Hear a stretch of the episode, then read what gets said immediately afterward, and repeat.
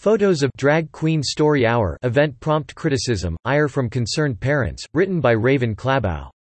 Thursday, July 25, 2019. Parents angered by Drag Queen Story Hour are even more outraged as photos from an event that took place last October at Multnomah County Library in Portland, Oregon have emerged revealing young children lying on top of the adult male drag queen. The Drag Queen Story Hour is a national program wherein drag queens are invited to read stories to children in public libraries, schools, and bookstores. These events are hosted in cities across the country, as well as in Germany, and have already been the subject of significant controversy, but the emergence of the Portland photos has quickly exacerbated the controversy. The photos feature drag queen Anthony Hudson, known as Carla Rossi, sprawled out on the floor as young children buried their faces and touched his body. Life Site News notes that the same album featured toddlers and young boys dressed in feather boas. It's worth noting that Multnomah County Library markets the series for children ages 2 to 6. The Daily Wire reports the photos have since been deleted, but not before Life Site News archived them and Facebook users posted and shared them to voice their opposition. Even as a day camp counselor 15 years ago, one user posted, We were pretty carefully trained about not giving kids piggyback rides or letting them sit on our laps. And if they asked for hugs, we took the side hug approach. Boundaries provide safety, the post continued. They're a form of love hashtag DrageISNT for kids. The photos reignited criticisms over the safety of the drag queen story hour. The goal is to normalize abnormal, sexually deviant homosexual behavior by enticing children to first, question their sexuality, said pro-family activist Georgia Kajeski. The more children see men dressing up as women, the more normal it will become. In a statement to The Blaze, Multnomah County Library's Marketing and Online Engagement Director Jeremy Graybill said the library will reflect on the feedback that members of the community have offered regarding the photos. Sadly, Multnomah County Library does not seem to have any intention of discontinuing the story hour.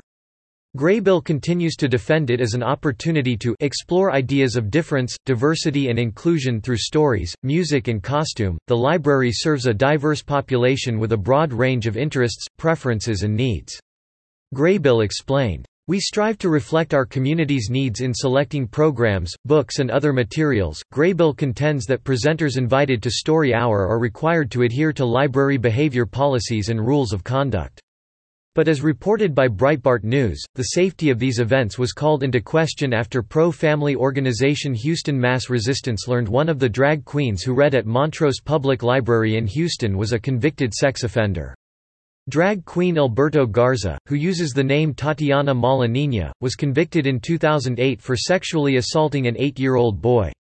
Evidently, the Houston Library did not perform a background check on Garza or any of the other drag queens invited to read at the Montrose Public Library.